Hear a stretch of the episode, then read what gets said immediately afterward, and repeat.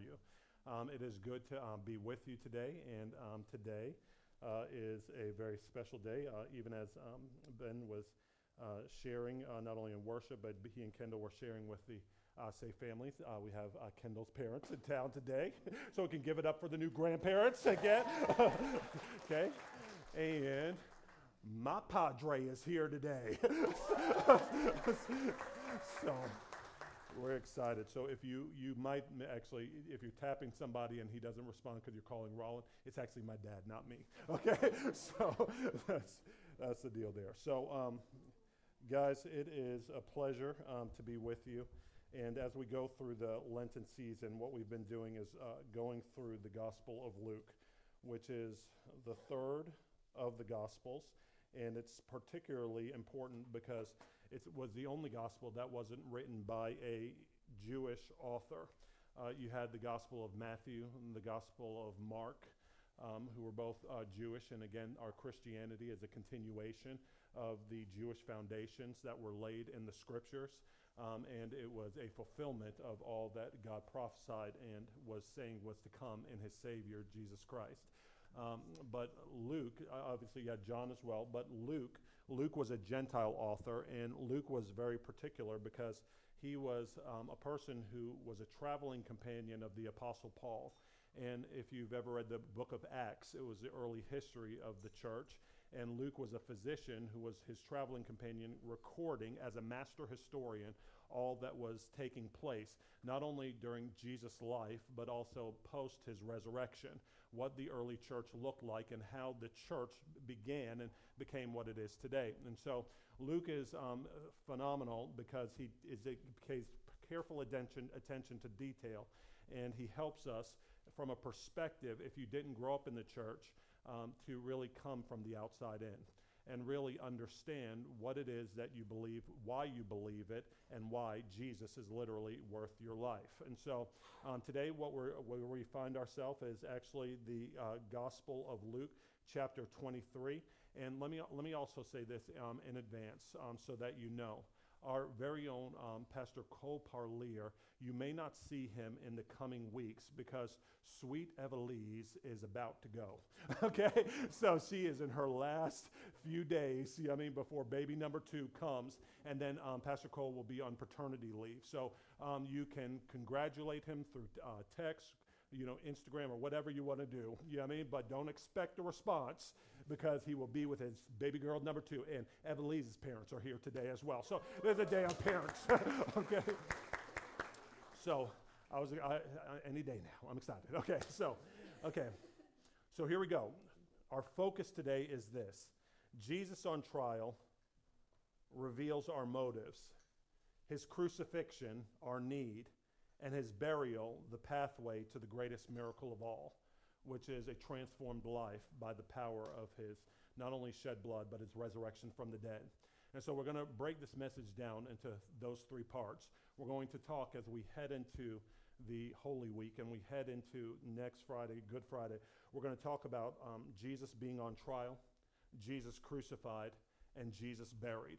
Because I think that it also has application for us today in terms of how people are responding to this Jesus of Nazareth, how people are understanding him, and how they relate to him today.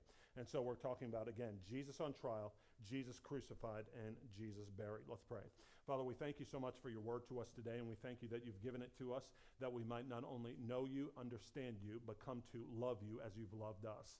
God, we're asking that you would open your word to us today and you would take what's familiar to us and give it new application in our everyday lives. Father, that we might be strengthened in what we've come to believe and devoted to you in a brand new, zealous way in Jesus' name. Amen. Okay, so let's talk first about Jesus on trial.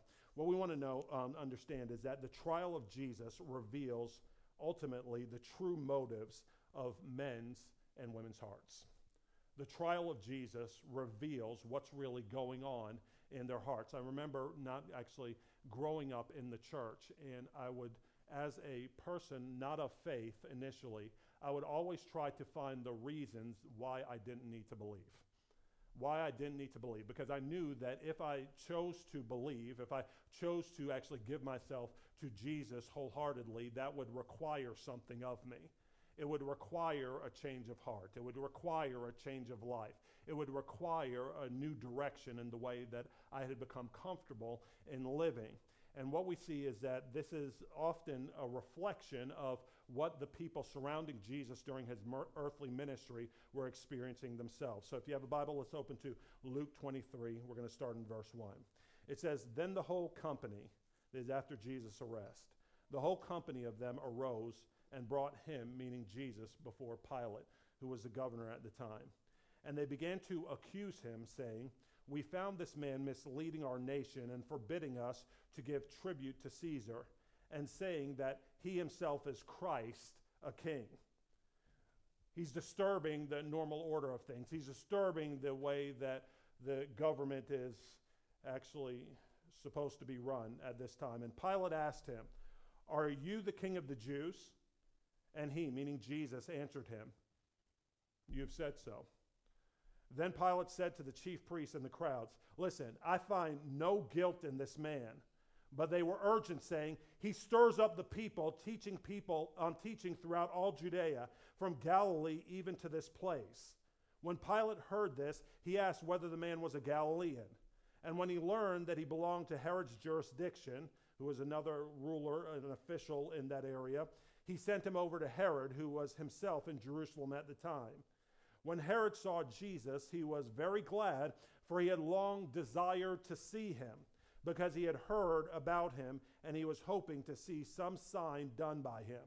So he questioned him at some length, but he made no answer. The chief priests and the scribes stood by, vehemently accusing him. And Herod, with his soldiers, treated him with contempt and mocked him. Then, arraying him in splendid clothing, he sent him back to Pilate. And Herod and Pilate became friends with each other that very day, for before this they had been at enmity with each other. And it's always interesting how people can rally behind a resistance to Jesus, right? They may have different philosophies, different opinions, but when it comes down to resisting Jesus and who, his, who he claims to be and what he says we need to do, former em- enemies become friends. And Pilate then called together the chief priests and the rulers and the people and said to them, You brought me this man as one who was misleading the people. And after examining him before you, behold, I did not find this man guilty of any of your charges against him. Neither did Herod, for he sent him back to us. Look, nothing deserving death has been done by him. I will therefore punish and release him. And when we look at this, we see a setup for our culture today. We see a setup for our relationship with Jesus today. Everybody, as I said, and we'll get into in a few moments here, have reasons that they're trying to resist Jesus. I'm going to list at least three of them for you. Um, but what we see in the case of Jesus' actual crucifixion, his trial, and then ultimately his trial, crucifixion, and then ultimately resurrection from the dead, they could not find any wrong that Jesus actually committed. True, when we look in our culture at large, we can find plenty of wrong that people have committed in the name of Jesus. How many people would agree that that's true? And that we can find plenty of people who've called themselves Christians who've misrepresented Jesus, and therefore people want to throw out the baby with the bathwater and reject Jesus because they want to reject those who don't look like Jesus. How many people have found that to be true before? But when you actually look at the person of Jesus himself, as Pilate and Herod did in this moment, what they ultimately came to is that we can't find anything wrong with him. We can't find any basis of accusation, any sin that he's committed, any crime that he's committed, any wrong that he's committed. Everything that Jesus has done has been good and right and true. And even though you're bringing him to trial with all of these charges, nothing that you're saying is holding water when we look at the actual person who's King of Kings and Lord of Lords.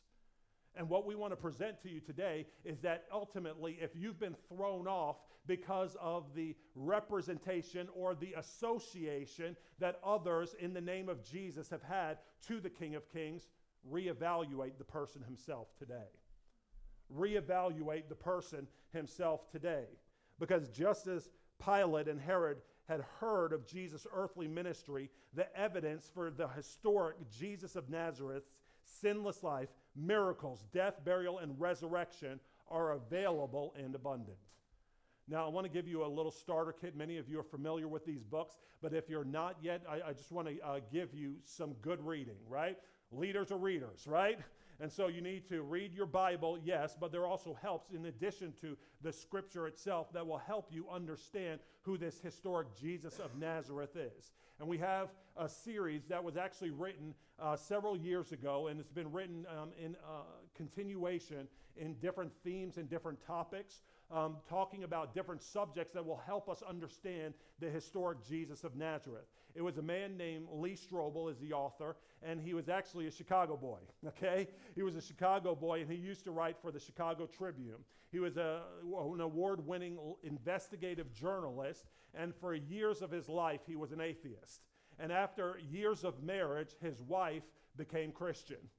And he was so angry about it that he actually went on a two year search because it was affecting the way that they were living. It was affecting the way that they were thinking about things and dealing.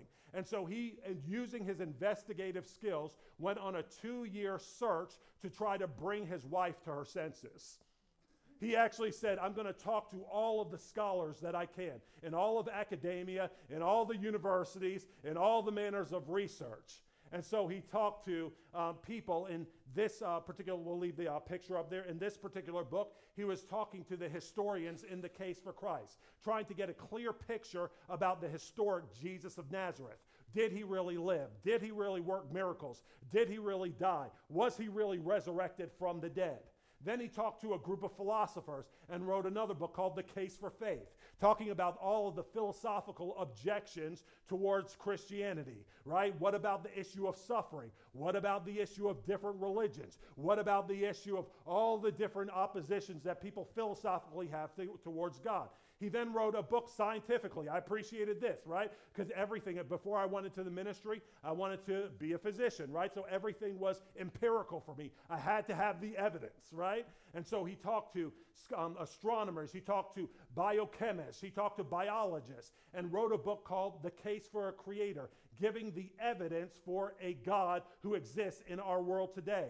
Then I don't have the picture up here, but he actually talked to anthropologists talking about what about all of the common stories of creation and you know what, where they come about and how they overlap and everything like that? And where is the real jesus in that story? Was it an original story or was it something that was just copied down by other cultures and traditions? And he wrote a, a book called the case for the real jesus right talking about the anthropological background and so I commend these books to you because if you need evidence that Jesus of Nazareth is who the scripture actually says he is, there's an abundance for you.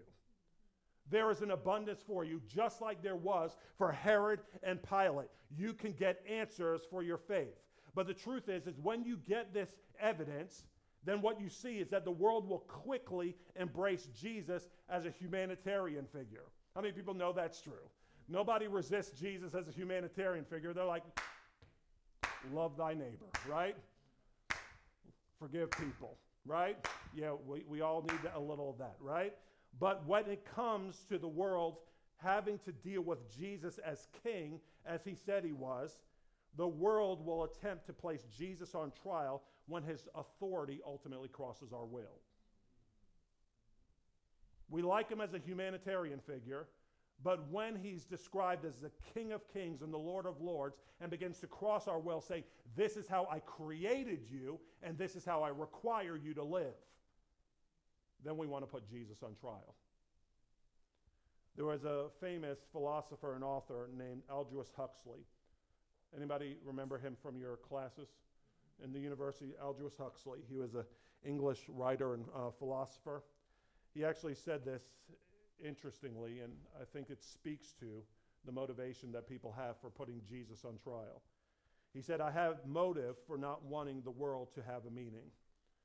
Consequently, assumed that it had none, and was able, without any difficulty, to find satisfying reasons for this assumption. The philosopher who finds no meaning in the world is not concerned exclusively with a problem in pure metaphysics.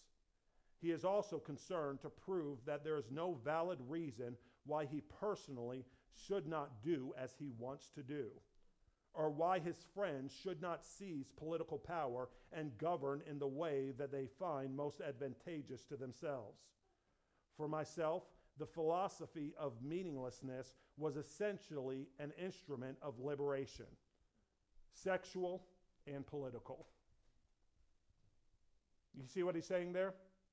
He's saying basically, if I find that there, if I convince myself that there's no meaning in the world, then ultimately I get to do what I want to do. If I convince myself that there is no God, or if I convince myself that ultimately all roads lead to God, and it's just about me finding the way to Him, then ultimately I could do what I want to do. There's no governor, there's no authority. Ultimately, I'm my own free agent. But what Jesus is ultimately saying is that if you put me to trial, you'll see that I am not only a good teacher, not only am I a prophet, but I'm the King of kings and Lord of lords. And the essence of the gospel is heard when Jesus ultimately said this. Everybody's familiar with John 3:16, right? For God so loved the world that he gave his one and only son, that whoever believes in him shall not perish but have everlasting life. But the words of Jesus continued when he said this in John 3:17. He said, "For God did not send his son into the world to condemn the world, but in order that the world might be saved through him." And when he says through him, he means only him. Jesus again later said, I am the way, the truth, and the life, and nobody comes to the Father except through me, ultimately because of what we would see here, right? Not only that he was the only sinless one, but that he had to die sacrificially for the sins of humanity, and then according to his own word, be raised again three days later for the salvation of the world. He says, verse 18, whoever believes in him is not condemned, but whoever does not believe is condemned already, because he has not believed in the name of the only Son of God. And this is the judgment. Here we go. Light has come into the world, and people love the darkness rather than the light because their works were evil meaning that they were resistant and opposite and contrary to the design of God. He says, For everyone who does wicked things hates the light and does not come to the light, lest his works should be exposed. But whoever does what is true comes to the light so that it may be clearly seen that his works have been carried out in God. So, what he's saying is it's almost like we by nature are like roaches. Anybody know what I'm talking about? Come on, we live in Chicago. It's like, listen, when the light comes on, what happens? Naturally, in and of ourselves, we scatter, right? It's like, don't expose me. Don't show what it is that might actually be going on in me that's contrary to God's design or his manner for living in my life. We want to avoid the light as long as we can so that we can do what we want to do.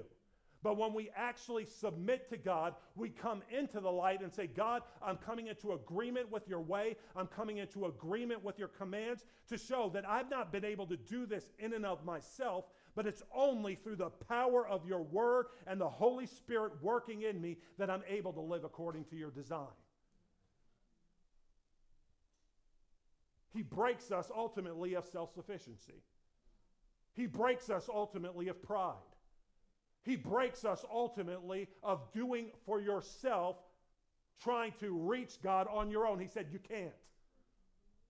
We've all blown it. We've all made mistakes. And the older we get, the more we feel weighed down by them until we're finally liberated by the cross and the resurrection that Jesus provides for us. But the trial ultimately shows us what's going on until then. And I, need to go further and say that it's not just people who just want to do what they want to do that put Jesus on trial, but it's also what we see here. It says in verse 18 of chapter 23, when Jesus was on trial, going back to his um, crucifixion, it says they all cried out together, Away with this man! Away with this man! Away with this man and release to us Barabbas, a man who had been thrown into prison for an insurrection started in the city and for murder. Pilate addressed them once more, desiring to release Jesus, but they kept shouting, shouting, Crucify him! Crucify him! A third time, Pilate, he said to them, Why? What evil has he done? He said, I have found in him no guilt deserving death. I will therefore punish and release him. But they were urgent, demanding with loud cries that he should be crucified, and their voices prevailed. So Pilate decided that their demand should be granted. He released the man who had been thrown into prison for insurrection and murder, for whom they had, for whom they had asked, but he delivered Jesus over to them. And so what you see is that ultimately there's always going to be an exchange. Whenever you stick to your guns doing what you want to do, there is going to be an exchange one way or another. Either you cling to and receive the author of life, or you have a murderer released to you instead. Either you cling to the author of life who's trying to lead you into life and life abundant, or death is ultimately the ultimate reward. And in this case of Jesus' trial, they chose Barabbas, not only the insurrectionist, but the murderer. But we see that Jesus crucified, number two, the crucifixion of Jesus gives us our need for a Savior.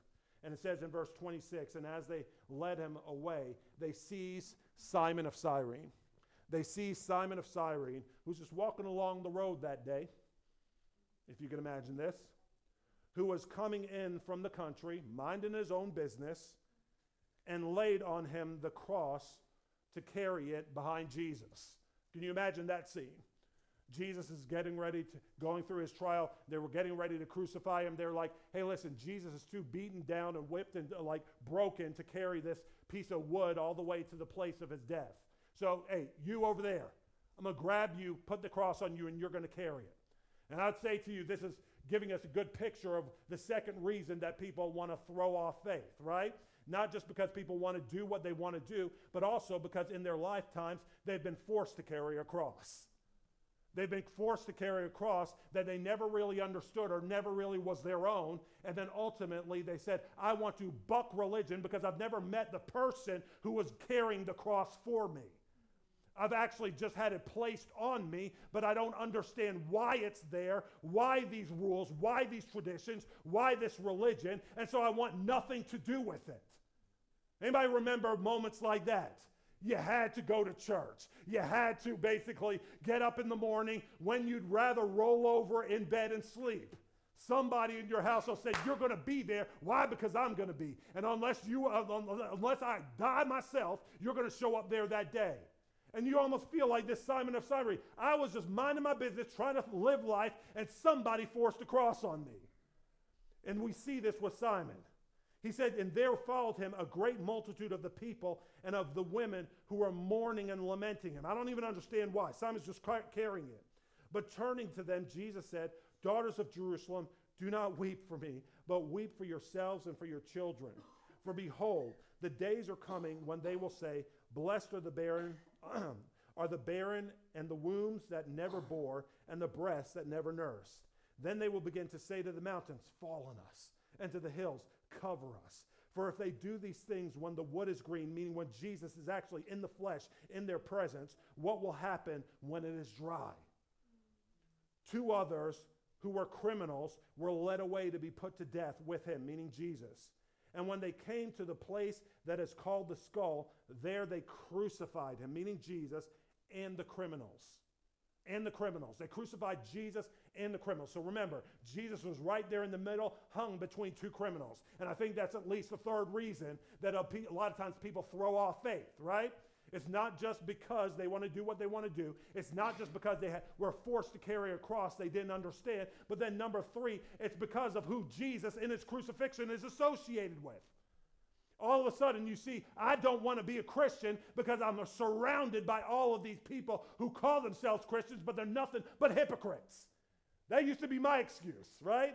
I used to be grow up in Charleston, which was called the holy city, right? Not much holy about it. But the thing is, is that all of a sudden you see all these churches everywhere, friends going to church every Sunday, but they were worse than me in my estimation. I was like, when we go to the parties, I'm having to rescue you. And then you're telling me, let's sleep it off and go to church in the morning. I'm like, forget that. I'm to party and not go to church, right? And so Jesus is sit, sitting there hanging between two criminals. And people are like, I can justify my rejection of Jesus because ultimately of who he's associated with. But again, we see that Jesus is ultimately showing on the cross his grace, both, for the, both to the people who are on the cross next to him and for the crowd that would accuse his associations. Jesus on the cross there, hanging between criminals. We continue to read. He said, Behold, the days are coming, all that stuff. Two others were criminals. They hung next to him. And when they came to the place called the skull, there they crucified him, and the criminals, one on his right, one on his left. And Jesus said, Father, Sorry, I'll slow down now. Father, forgive them. Jesus is praying on the cross, for they know not what they do. These people who crucified me, they don't even understand what they're doing. They haven't done the research. They haven't actually followed me. They haven't walked with me. They don't understand what they're doing. So, God, I'm asking you, even in my death, to have mercy on them. And isn't that good news for all of us? Whether you grew up in the church or not, that even in the time of his death, Jesus is crying out, Have mercy on these people who don't even understand that they're crucifying the author of life.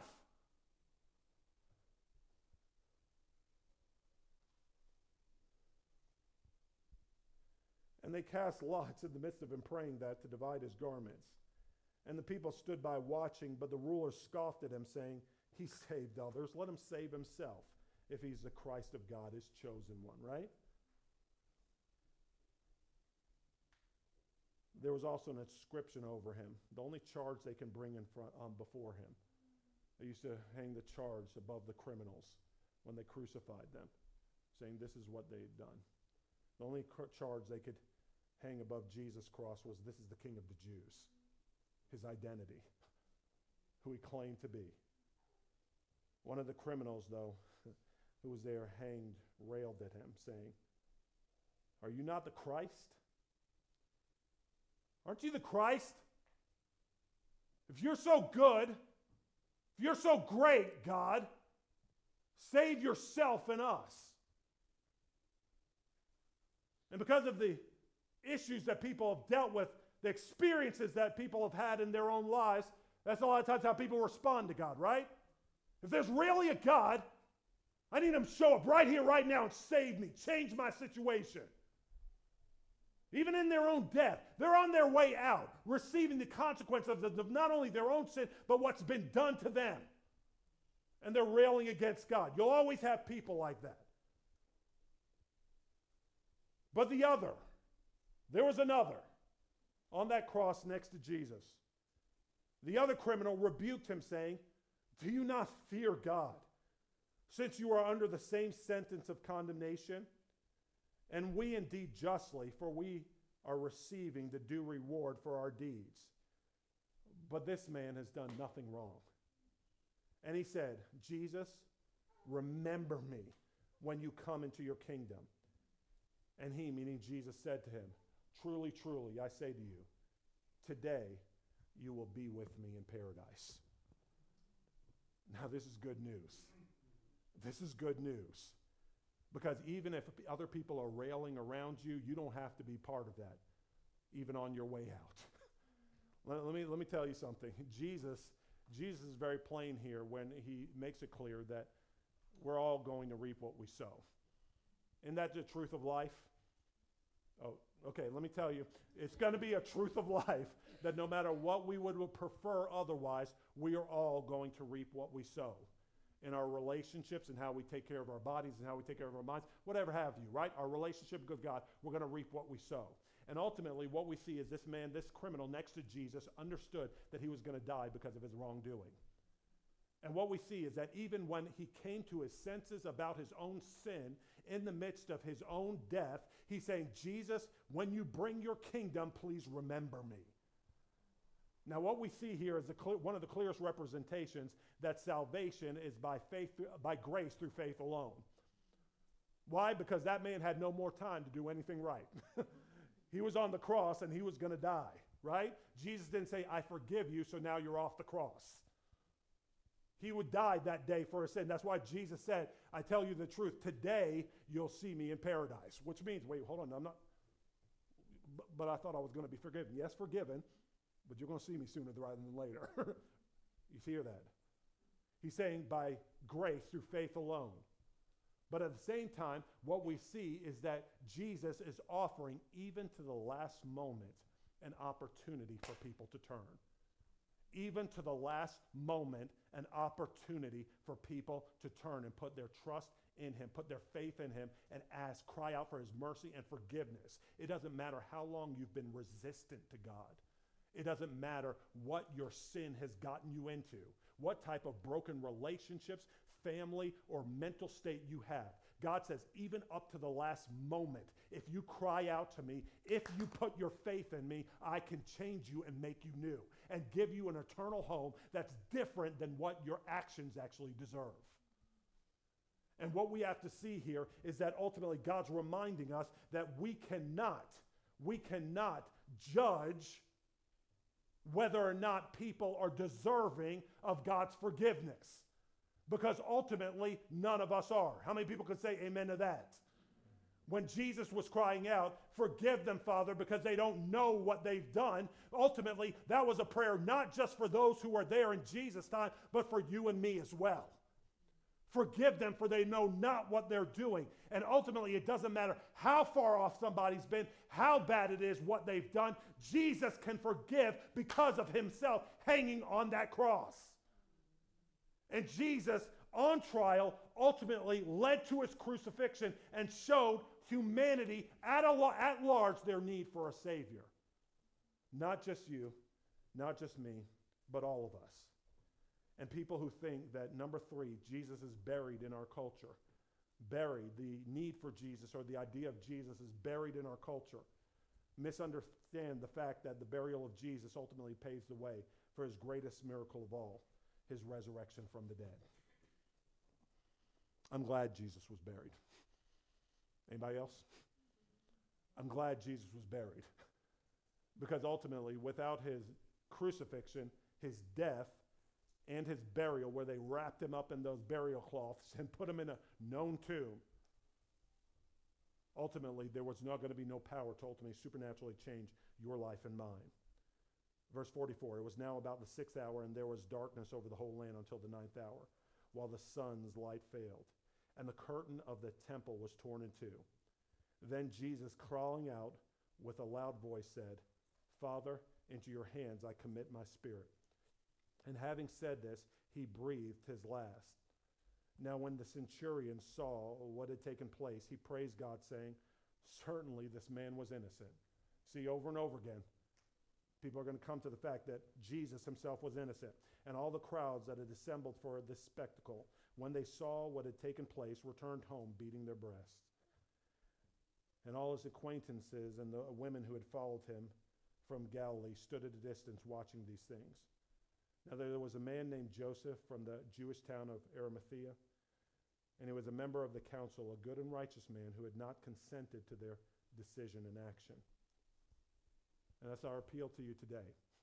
Regardless of the cultural pressures, don't consent.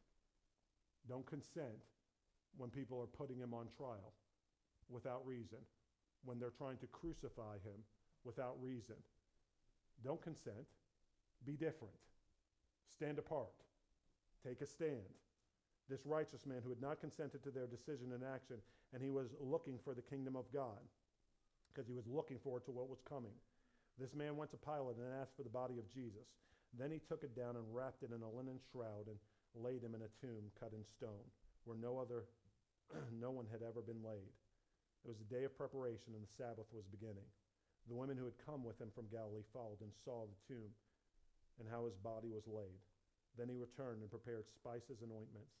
On the Sabbath, they rested according to the commandment. Now, I love this because ultimately this is setting us up for Easter, right? It's setting us up for Easter. Yes, next week we're going to talk about emotionally healthy, spiritual healthy life. But that's also talking about, talking about setting you up for resurrection life, right? He, many of you have been like talking about how you've been bound in emotional torment, emotional bondage, right? But God can resurrect that, right? God can cause things that were binding you be- before to ultimately be loosened. And what we see is that when he went into this tomb of Joseph of Arimathea, it was actually setting us up for a verifiable supernatural miracle. A verifiable supernatural miracle. Now, I'm saying verifiable supernatural miracle because some of us take for granted this story because we've grown up in church and just say, yes, Jesus was resurrected from the dead because that's what I've heard since I was this high. But what I'm saying to you as somebody who's come from the outside in is I needed help with the evidence. Do you, do you understand? It wasn't an assumption to me that Jesus was actually physically resurrected from the dead. Initially, that sounded like a bedtime story to me. But when we did the research, then all of a sudden we saw that with this man, Joseph of Arimathea, there was a known physical tomb, right? How many people have family members who buy burial plots? Burial plots, right? Where you have the grandmother, you have the grandfather, right? My dad told me to just burn him and scatter his ashes over Jamaica, but that's cool. You know, the thing is, is that other people have burial plots, right? Burial plots where you can know and go and visit family and, you know, remember their memory, right? This is what will happen with Jesus. And the people would tell whether or not the body was still there. Jesus would have a physical death preparing the way for a bodily, not simply a spiritual resurrection. And that's good news to anybody who's ever been sick, had family members who were diseased, or passed away because of that disease. The good news is that there's going to be not just a spiritual resurrection from the dead, but a physical bodily resurrection that was verified through Jesus being not only crucified but buried, and then his tomb was empty after his resurrection. And so ultimately, anybody ever gone to the gym before and said, Listen, I'm working as hard as I can, but it ain't quite what I want it to be yet? The promise of the resurrection is a glorified body. Anybody say amen to that? Come on now. Come on now, a glorified body. So that when I put that, when I slap my own hand, I had to do it last night, put that Crumbl cookie down. I'd had to say, don't speed your way to the grave, Rollin. Don't speed your way to the grave. But even if you do, there's a bodily resurrection to come. And ultimately, that's what Jesus is calling all of us into. Not just a transformed heart, not just a transformed mind, but a transformed body. A resurrected body and eternal life in that resurrected state. And for you and for me, you need to start researching not just what Jesus has done, but I think so many people throw off their devotion to Jesus because they don't know what they're looking forward to. Do you, do you understand what I'm saying? You don't know what you're looking forward to. When he's talking about the kingdom, he's not just talking about us all being some chubby chair babies, you know what I mean? Stroking harps. How great our God, right? With little wings. I, I don't know that anybody's going to have wings. I hate to break it to you, okay? But the point is, we need to know what the hope is that we're actually clinging to so that when it comes to the point of decision, we cling to Jesus, who was crucified, buried, and then raised again, because nothing's going to replace or be able to shake me from that promise that he's given me. Do you hear that? Anybody ever had a pre? Well, let's talk, talk about dogs. I'm, I presently do not have a dog in my home. Okay, I'll just admit that. We, we, we moved our dog on as we moved to our new location. But if you specifically have ever had a dog before, have you ever had to wrestle a bone from a dog? Anybody at all? What was that like for you? Was that pleasant? Were you scared? Uh, yeah, some of you know. I'll just snap. Right? It's like, that's how you should be with your faith because of the promise of what's offered me in Christ, because of his verifiable life, death, burial, and resurrections, there's nothing that can take this hope from me. And if you've only gone through the motions of showing up at church because it's a social thing, or it's where you find community, it's good to start with, but that can't be where you end. Because ultimately, when your community fails you, when somebody disappoints you, anybody ever been there before? When sometimes the very people who are calling on the name of Jesus do something not like him, you'll be tempted to do what others have done and throw out the baby with the bathwater because your anchor was not the king, but it was the people who should have represented him. And what we're saying to you in this Lenten season is ultimately come to the king. Come to the one who's carried the cross for you and invite others to do the same. In Jesus' name. Amen?